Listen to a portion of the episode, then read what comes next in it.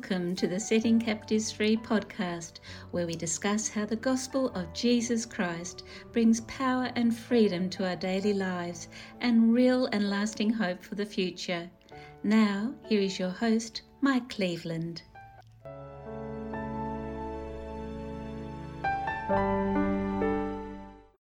Okay, welcome everyone. Mike and Jody Cleveland here with you. So glad to have you with us.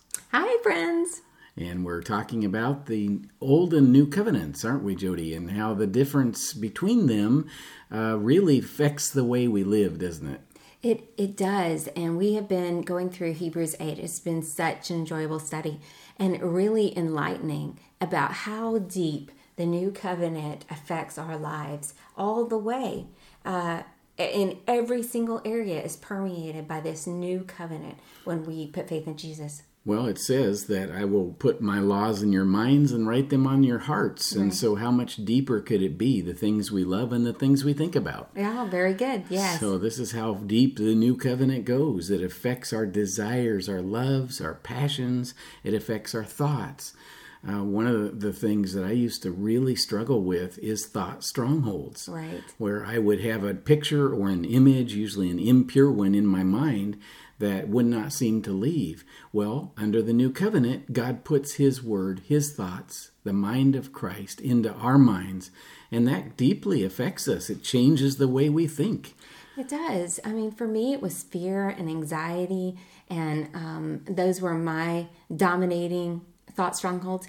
But Christ and His cross obliterates them. You know, I am so relieved I sleep well. I am not anxious about life or the future or our children anymore because I am resting and in Jesus and trusting if he if God has uh, secured my uh, eternity through Christ's death and resurrection, how much more my daily life, right? So there's no reason to panic in life. They're just not. God's got us. That's We're beautiful. safe. And, right? and you know, you remind me of the excellent uh, wife or woman in Proverbs 31. It says she smiles at the future. Right, she does. That's yeah. what the cross enables us to do. Mm. Jesus has removed our sin. He's defeated our worst enemy. Mm. And and so what is there not to smile about? We look forward to everything in the future.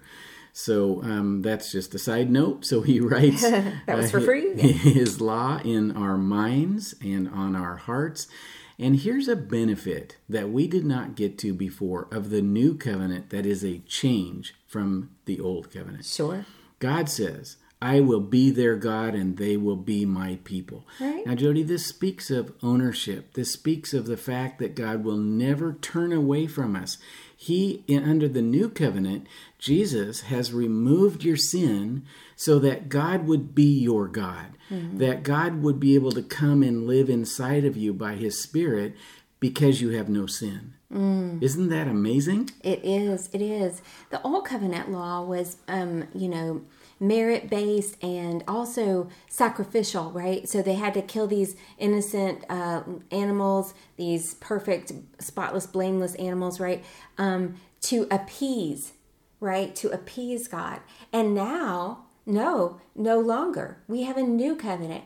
God has been appeased. He has been satisfied in Christ Jesus, his death and resurrection mm. for us. So he's accepted that payment, that atoning sacrifice once for all. No more sacrifices needed. So now the now we have a relationship, mm-hmm. right? He's he's our God. We're his people. Yes. There's the, this ownership, it's relational, it's beautiful. Yeah. And it's it's so peaceful mm-hmm. because God declares, I am your God.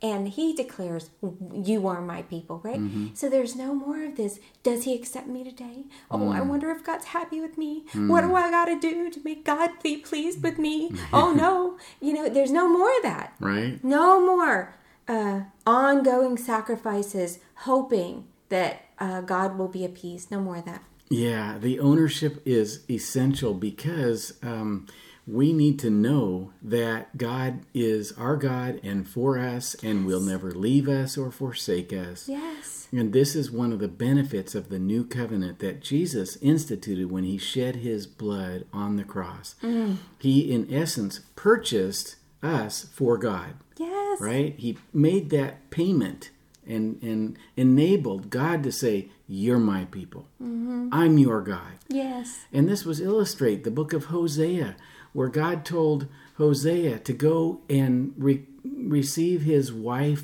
Gomer back, even though she had lived as a prostitute. He said, You are to be her husband. She is to be your wife. Mm. You are to own her no matter what she has done. And she's to be your wife, and you're to receive her and accept her. Mm-hmm. And this is the way it is under the new covenant. We've all been spiritually adulterous, mm-hmm. and yet God says, I'm your God. Right. I you are my people. Mm-hmm. I there's a family resemblance now. Mm-hmm. In the way in which we live amongst each other, there's a family resemblance. And so when sin has made us feel that we're far away, God says, You're my people mm-hmm. still. I'm still your God Yes. because Jesus has dealt with your sin mm-hmm. and has removed it from you. And so there can be no block now between relationships. And so, Jody, this aspect of, of ownership where Jesus purchased us for God, where God's our God, how does that affect you as you think about it? Well, goodness, you know, especially um, I'm thinking about in relationships because I'm thinking I thought you were going to go there with that because um, I was thinking how knowing that God has purchased you changes my view of you. Now you're not this um, person that uh, wields power over me. Now you're my brother, my co-heir in the kingdom, right? And you, you, um, we cooperate together in the gospel. We work together with one another, loving each other and serving each other. Sometimes you serve me, sometimes I serve you, sometimes we serve other people together. All of it's done in cooperation with the Spirit of God in us, with the, the love of Jesus. Um, in us, right? So it changes everything about how we not only how we relate to God, but how we relate to each other. That's excellent. And that's the benefit of the new covenant. Isn't it? Um, under the old covenant, you were always trepidatious. Is he going to disown me? You know, and that made you feel in your relationship with other people that I can disown you. Right. Right? You sin against me. Hey, you may not be my wife. You may not be my friend. You may not, we may not have a relationship anymore because of what you did. Oh, that's so old covenant It is. right? And now we have the new covenant where God's Spirit is within us and the mind of Christ is within us, and we share love openly together. You are my wife, I am your husband, you know, and that forever. Uh, and so it's a beautiful difference between the old and the new. It is. And then we go on to verse 11, and something interesting we see will happen in the new covenant. You want to read verse 11, Jody? And they shall not teach each one his neighbor and each one his brother, saying, Know the Lord, for they shall all know me, from the least of them to the greatest. Okay, so you know this is such a beautiful, beautiful um, transition here. Uh, back in the olden, um, under the old covenant, there were priests and there were um, uh, in, they that were over the people and they had to instruct them and tell them what God said. There were prophets that came with I have a message from the Lord, right? You know, and now it's changed. Now it's changed. Now the spirit of God is in our hearts and from the least servants, slaves, uh, children, um, women, uh, these these um, in the old covenant society uh, would have been uh, people of no value or little value. Now they will know God. It's changed completely, Isn't that beautiful? right? and this is one of the promises of the new covenant is this intimate knowledge of God Yes. that we have.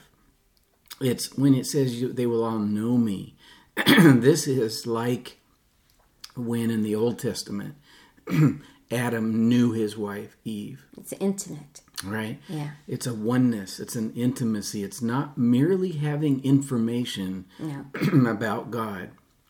It's an oneness and knowing an intimate union with Him. Mm-hmm. And it says here that nobody's going to need to teach us to know him because we will all know him.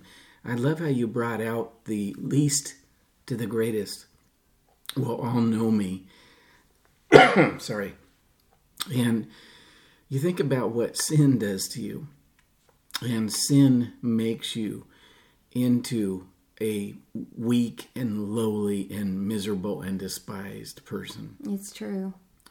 And yet, the weak, the lowly, the miserable, the despised, the least, the least will know God just like Billy Graham, just like the greatest Christian you can think of. From the least to the greatest. And I like how he puts the least first. right? right? Well, I think about Onesimus, who Philemon uh, was. It was his slave that ran away, right? And Paul, they met up in prison, I think, and um, and Onesimus receives the gospel, and Paul sends Onesimus back. Well, um, tradition tells us, or history tells us, that um, Onesimus became a pastor. Yeah. That's so beautiful. Yeah. From despised slave, you know, worthy of death, right, Mm-hmm. because of what he had done. Um, now pastor. Isn't that awesome? So beautiful. Yeah, the least received this intimate knowledge of God. Yeah. Now we have to go to the next verse because this tells us how we can know God. There's Okay. only one way in which a person truly comes to know God. Oh, okay. Verse 12 For I will forgive their wickedness, and I will never again remember their sins. Hallelujah. Jody, we know God through the forgiveness of our sins. We do. We, he has revealed himself to us at the cross as the one who has forgiven our every sin. Right. Our deepest sin, our worst sin, our every sin Yeah. has been forgiven. Forgiveness sim- simply means the canceling of a debt. And at the cross, Jesus canceled your debt of sins. He also canceled your record of wrongs. Right. There is no record anymore that you've ever sinned. And this is how he defeated Satan is by removing all the evidence that Satan has in which to accuse you. Right. Satan's mouth has been shut at the cross. He has nothing to say. There is no evidence. Right. Because Jesus took ownership of your sin and he canceled your debt and made you free from your sin. Mm. And and by this you should be drawn to God. Mm. Right? Because God sent his son out of love for you. And this should draw you to God because God is a great forgiver. He is. He forgives our sin, and that's how we know him. How did the prodigal son really come to know his father? When he came back. Right? Right. Through And- forgiveness. Yes, he came back. And because uh, think about it at the beginning, he he was like I, he basically said to his father, "I wish you were dead. Yeah. I just want my inheritance. Give me the money." And uh, and so And the, that relationship was dead when he was separated. There was no interaction or communication whatsoever. zero. Right? But when he came back with his tail between his legs, with this speech all memorized, where he was going to say, My father, I've sinned against you. And, and the Like father. to be a servant in your household. Right, I'd Yeah. like to be a servant. And the father ran out, threw his arms around him, and the son starts the memorized speech, Father, I have sinned. The father interrupts him and throws his arm around. You're home. Right. Get the fatted calf. Let's have a sacrifice and a celebration. Yeah, bring the robe, bring the ring, bring the sandals. Let's get it on. We're gonna have a party. The least of them came to know his father this way Yes. through the forgiveness of his sins. Yes. And this is how each person who comes to really know God uh, experiences that intimacy and union. It's through forgiveness. And if God has forgot given our sins and remembers them no more, it would be wrong of us to say, uh, "Remember that time when you, Mm. you know." I, I, it's just like when you, you know, this whole gougy interaction type of way that um, sometimes we want to interact with each other when we sin against each other. And so that's important because we're discussing how the new covenant affects how we live in relationships. Right. So if God has destroyed our record of wrongs, how dare we keep any records of wrongs done against us? It's wrong. Maybe people hearing this would need to go rip up the emails or maybe destroy the record of wrongs that whoever has done against them. Right. Because that's not new covenant living. Jody, as we bring this to, to a close, why don't you read verse 13? Uh, 13. In speaking of a new covenant, he makes the first one obsolete. And what is becoming obsolete and growing old is ready to vanish away. Hebrews was written around AD 68 to 69. Mm-hmm. The temple where it was destroyed in AD 70, Right. which was the last remnant of the old covenant, Mm-hmm. where the sacrifices still happened, that had to be destroyed. The old covenant law was destroyed, nailed to the cross. Yes. The old covenant sacrifices were destroyed in AD 70. The old covenant is now obsolete Mm-hmm. and has disappeared. Yes. We live under a new covenant now. we do. And I'd just like to ask you to pray in closing for someone who may now see the difference between how they've been living in their relationships, maybe treating uh, someone according to their sins, according to the old covenant. And now they see, oh, I'm not treated that way. And I don't want to treat others that way. Can you close us in prayer? Yes. Father in heaven, we thank you so much that you are merciful toward us, that you do not remember our sins, you do not count them against us, because Jesus has died on the cross and removed our sin from us, clothed us in righteousness, made us righteous. We are holy and perfect in Jesus, and we just praise you for this miraculous work that you have done. And Father, I ask, I ask that you would um, open our minds to understand and our hearts to receive the truth of this gospel so that we will live differently um, toward one another that we will be, receive the forgiveness uh, for ourselves. Receive this wonderful mercy. Know that our sins are forgiven and you're not counting us our sins against us. You're not treating us as our sins deserve.